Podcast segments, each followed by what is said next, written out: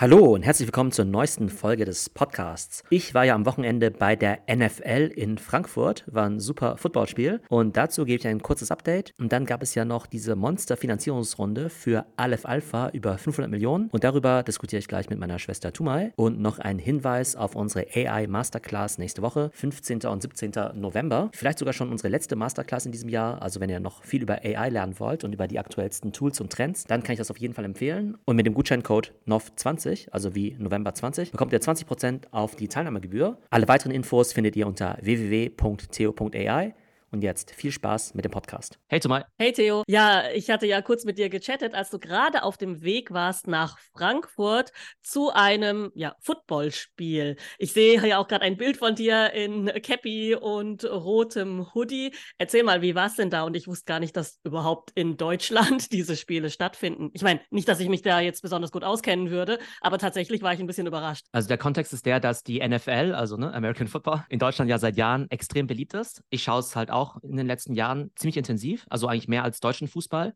sogar mehr als NBA, muss ich dazu sagen. Echt? Mehr haben, als Basketball? Ja, das hat auch einen besonderen Grund, weil beim Basketball gibt es halt irgendwie 100 Spiele im Jahr. Das heißt, jedes einzelne Spiel ist eigentlich total egal irgendwie, ja? sozusagen für den Ausgang der Meisterschaft so gesehen. Ah, okay. Mhm. Und beim Football ist halt so ziemlich verknappt, also künstliche Verknappung, auch ziemlich smart. Da gibt es halt nur 17 bis 20 Spiele im Jahr. Das heißt, jedes einzelne Spiel ist halt total wichtig, irgendwie dafür, wer sich dann irgendwie für die Playoffs qualifiziert und so weiter. Diese Spiele finden ja eigentlich immer in Amerika statt. Seit ein paar Jahren gibt es auch immer mal wieder Spiele in Europa, auch in Deutschland. Da gab es vor zwei Jahren das erste. Und meine Lieblingsmannschaft sind ja die Kansas City Chiefs mit dem Patrick Mahomes. Das ist so der vielleicht beste Quarterback aller Zeiten. Und da spielt ja auch dieser Travis Kelsey. Das ist ja der neue Boyfriend von Taylor Swift. Deshalb war das jetzt ganz viel in der Presse. Und die waren jetzt eben letzten Sonntag in Frankfurt. Ah, okay. Also das heißt, es findet wirklich tatsächlich nur dieses eine Spiel in Deutschland statt. Nächste Woche gibt es noch ein Spiel mit den New England Patriots gegen die Indianapolis Colts. Und diesmal waren es halt die Kansas City Chiefs gegen die Miami Dolphins. Aber es gibt eben in Europa eben nur diese zwei Spiele. Und wenn du halt wie ich Fan bist von den Kansas City Chiefs, dann ist halt unklar, ob die in den nächsten 20 Jahren halt nochmal kommen werden. also unbedingt hinfahren, ja. Also once in a lifetime. Ich glaube, viele sehen das so. Also auch wenn sie jetzt nur normale NFL-Fans sind oder vielleicht nur Fans von den Chiefs. Dementsprechend sind die Tickets auch scheiß teuer gewesen. Es gab ja 50.000 Plätze und es gab damals von ein paar Monaten im Vorverkauf irgendwie dreieinhalb Millionen Leute in der Warteschleife so ungefähr. Ne? Okay, also ich brauche gar nicht fragen, ob es ausverkauft war. Offensichtlich war es ausverkauft. Gab es Wartelisten und was kostet so ein Ticket? Nee, also im Prinzip musstest du auf jeden Fall auf den Sekundärmarkt gehen. Also im regulären Verkauf waren die Tickets, glaube ich, irgendwo so zwischen 100 und 250 Dollar, was ja irgendwie okay ist. Im Sekundärmarkt auf diesen ganzen Plattformen waren die ja, Tickets locker alle zwischen 500 und 1500 Dollar, war echt ziemlich teuer. Und oh, wieder eine neue Geschäftsidee für mich, da ich ja auf jeden Fall nicht hingehen würde. Einfach diese Tickets kaufen das nächste Mal, egal wer spielt, man kriegt es auf jeden Fall fürs Doppelte los. Ja, genau, also wenn du halt Glück hast, ist ja wie eine Lotterie, ne? Ja, mhm. Da kannst du wie Tickets flippen, ja. Würde sich auf jeden Fall lohnen, wenn du dann zum Zuge kommst. Man muss halt schon sagen, dass für so einen Trip, also ich meine, ich musste ja nur das Ticket bezahlen, was halt schon echt ziemlich teuer war. Ne? Und dann ähm, halt die Fahrt irgendwie von München nach Frankfurt. Aber andere Leute, die haben ja irgendwie noch ein Hotel dann irgendwie gehabt. Manche sind aus Amerika irgendwie geflogen. Das heißt, da gibt es halt echt einige Leute. Also ich würde sagen, jeder, der dorthin gefahren ist an dem Tag, hat mindestens zwischen 500 und 5000 Dollar investiert. Ja, Wahnsinn. Und wie war das Publikum so? War das äh, dann auch international oder waren das alle deutschen Fans, die diese Once-in-a-Lifetime-Gelegenheit ja wahrgenommen haben? Waren es viele Frauen, eher junge Leute, alte Leute, Amerika-affine Leute oder wie würdest du das Publikum beschreiben? Also ich glaube, diese Spiele in Deutschland sind halt auch, ja, auch Spiele für Europa. Das heißt, da wird es viele Leute geben aus Frankreich, aus UK, obwohl die noch zum Teil ihre eigenen Spiele haben, aus, keine Ahnung, Österreich und so weiter. Also viele Leute aus Europa, die werden sagen, hey, die werden niemals in mein Land kommen, also die werden niemals nach, keine Ahnung, Belgien kommen oder nach Holland oder sowas. Also fahren wir jetzt auch nach Deutschland. Das heißt, ziemlich international, ziemlich bunt gemischt, muss ich auch sagen. Also irgendwie auch ne, vom Alter her, auch Männer, Frauen.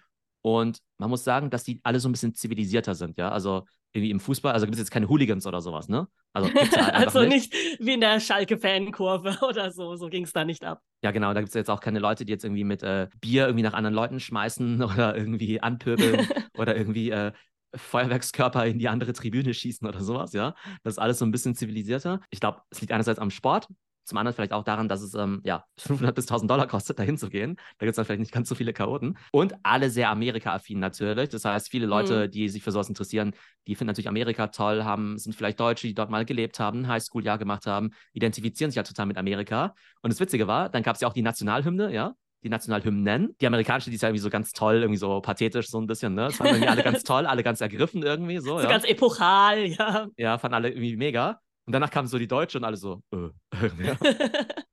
ja, also das heißt, das äh, Fußballstadion wurde dafür dann auch komplett umgebaut, das, weil das Feld ist ja auch ein ganz anderes, oder? Ja, genau, es wurde da so ein bisschen umgebaut dafür. Ich würde sagen, es ist so bedingt geeignet für Football, weil ähm, da gibt es ja irgendwie so ein Dach und eine Anzeigetafel, aber die ist halt viel zu niedrig. Und beim Football, da machen sie ja manchmal diese krassen Kicks irgendwie, ja, die dann irgendwie Ja, eben, zig Meter ja hochgehen. Und dann hast du jedes Mal Angst, dass das irgendwie anstößt irgendwie, ja, äh, an Mhm. die Decke. Aber es hat eigentlich ganz gut geklappt. Hat auch mega viel Spaß gemacht. Man muss sagen, dass diese Footballspiels halt jetzt mittlerweile auch solche Social Happenings sind. Das heißt, es ist fast schon wie so ein Influencer-Event. Das heißt, da waren rund um das Spiel auch viele Influencer, die ich da irgendwie auch getroffen habe, die natürlich auch Content produziert haben. Zum Teil, weil die Influencer selbst Fans sind, zum Teil, weil sie dort Content produzieren wollen, zum anderen, weil sie zum, auch bezahlt werden von Brands, dass sie sagen, hey, komm, äh, hier ist cooler Content, so wie Coachella irgendwie, ja, dass du halt sagst, okay, gut, äh, wir als Brand, als L'Oreal oder sowas, ja, ähm, wir schicken halt unsere Influencer hin, damit sie halt irgendwie vom Event posten, also auch eine ganz lustige, ja, Mischung und so ein, ja, Nebeneffekt, glaube ich, von diesen Events. Also ich glaube halt, Events werden halt immer mehr wert, auch diese ganzen Taylor Swift-Konzerte, unter anderem, weil du halt damit Content produzieren kannst und entweder selber sagst, okay, ich finde es irgendwie als Privatperson cool, wenn ich da hingehe, was posten kann und irgendwie dafür irgendwie Views bekomme, oder weil du irgendwie mehr oder weniger großer Content Creator bist und sagst, hey cool, das ist irgendwie so eine Content Opportunity und deshalb unter anderem ähm, gehen halt auch diese Preise so krass durch die Decke. Ja klar, wir haben es ja auch in einer anderen Folge mal darüber gehabt, dass äh, heutzutage ja einfach Aufmerksamkeit ein extrem knappes Gut ist, Content aber immer mehr explodiert. Und wo kriegt man die Aufmerksamkeit gebündelt? Ja, drauf von ganz, ganz viel verschiedenem Publikum. Und das sind zum Beispiel Sportevents.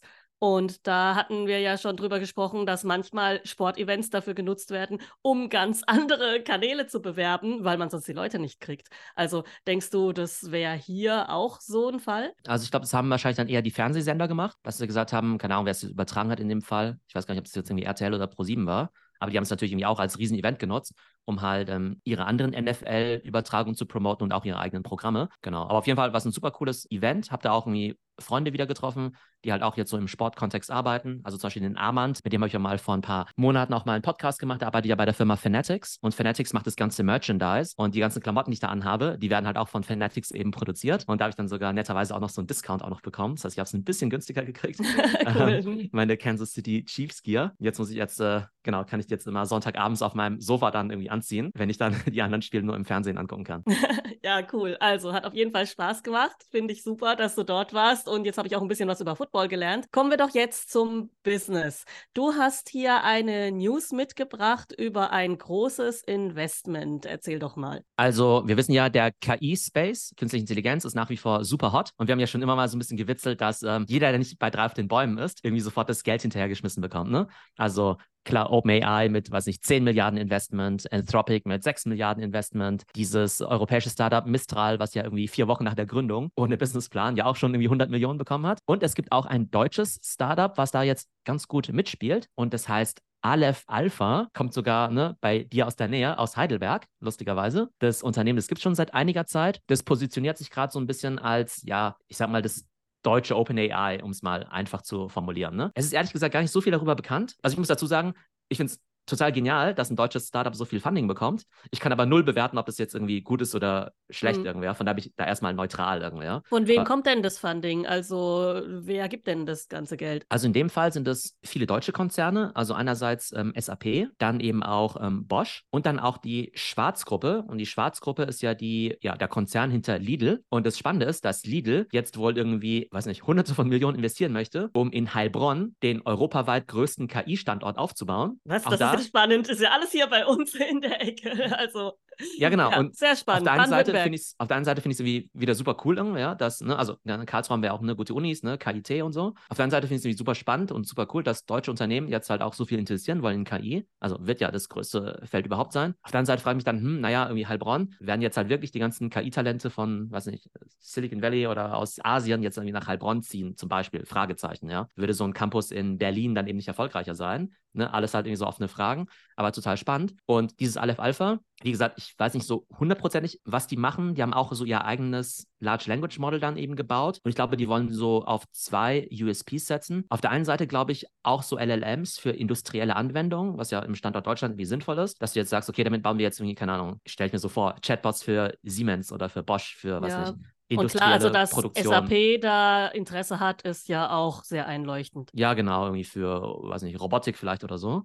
Und das andere ist halt immer noch so das Thema Datensouveränität, nennen sie das. Dass sie halt sagen, okay, gut, die, weiß ich, entweder die Daten kommen aus Europa, bleiben in Europa. Das heißt, für europäische Unternehmen, für dieses Thema Datenschutz irgendwie ganz wichtig ist, ist so der Sales Pitch, dass die, dass vielleicht für die OpenAI vielleicht keine so gute Option ist, weil da die Daten in Amerika sind. Man möchte vielleicht auch unabhängiger von Amerika werden und deshalb setzen vielleicht die in Zukunft auf Aleph Alpha. Aber ich glaube, wovon das Unternehmen so ein bisschen profitiert, glaube ich, ist, dass es auch vielleicht so ein bisschen mysteriös ist, ja.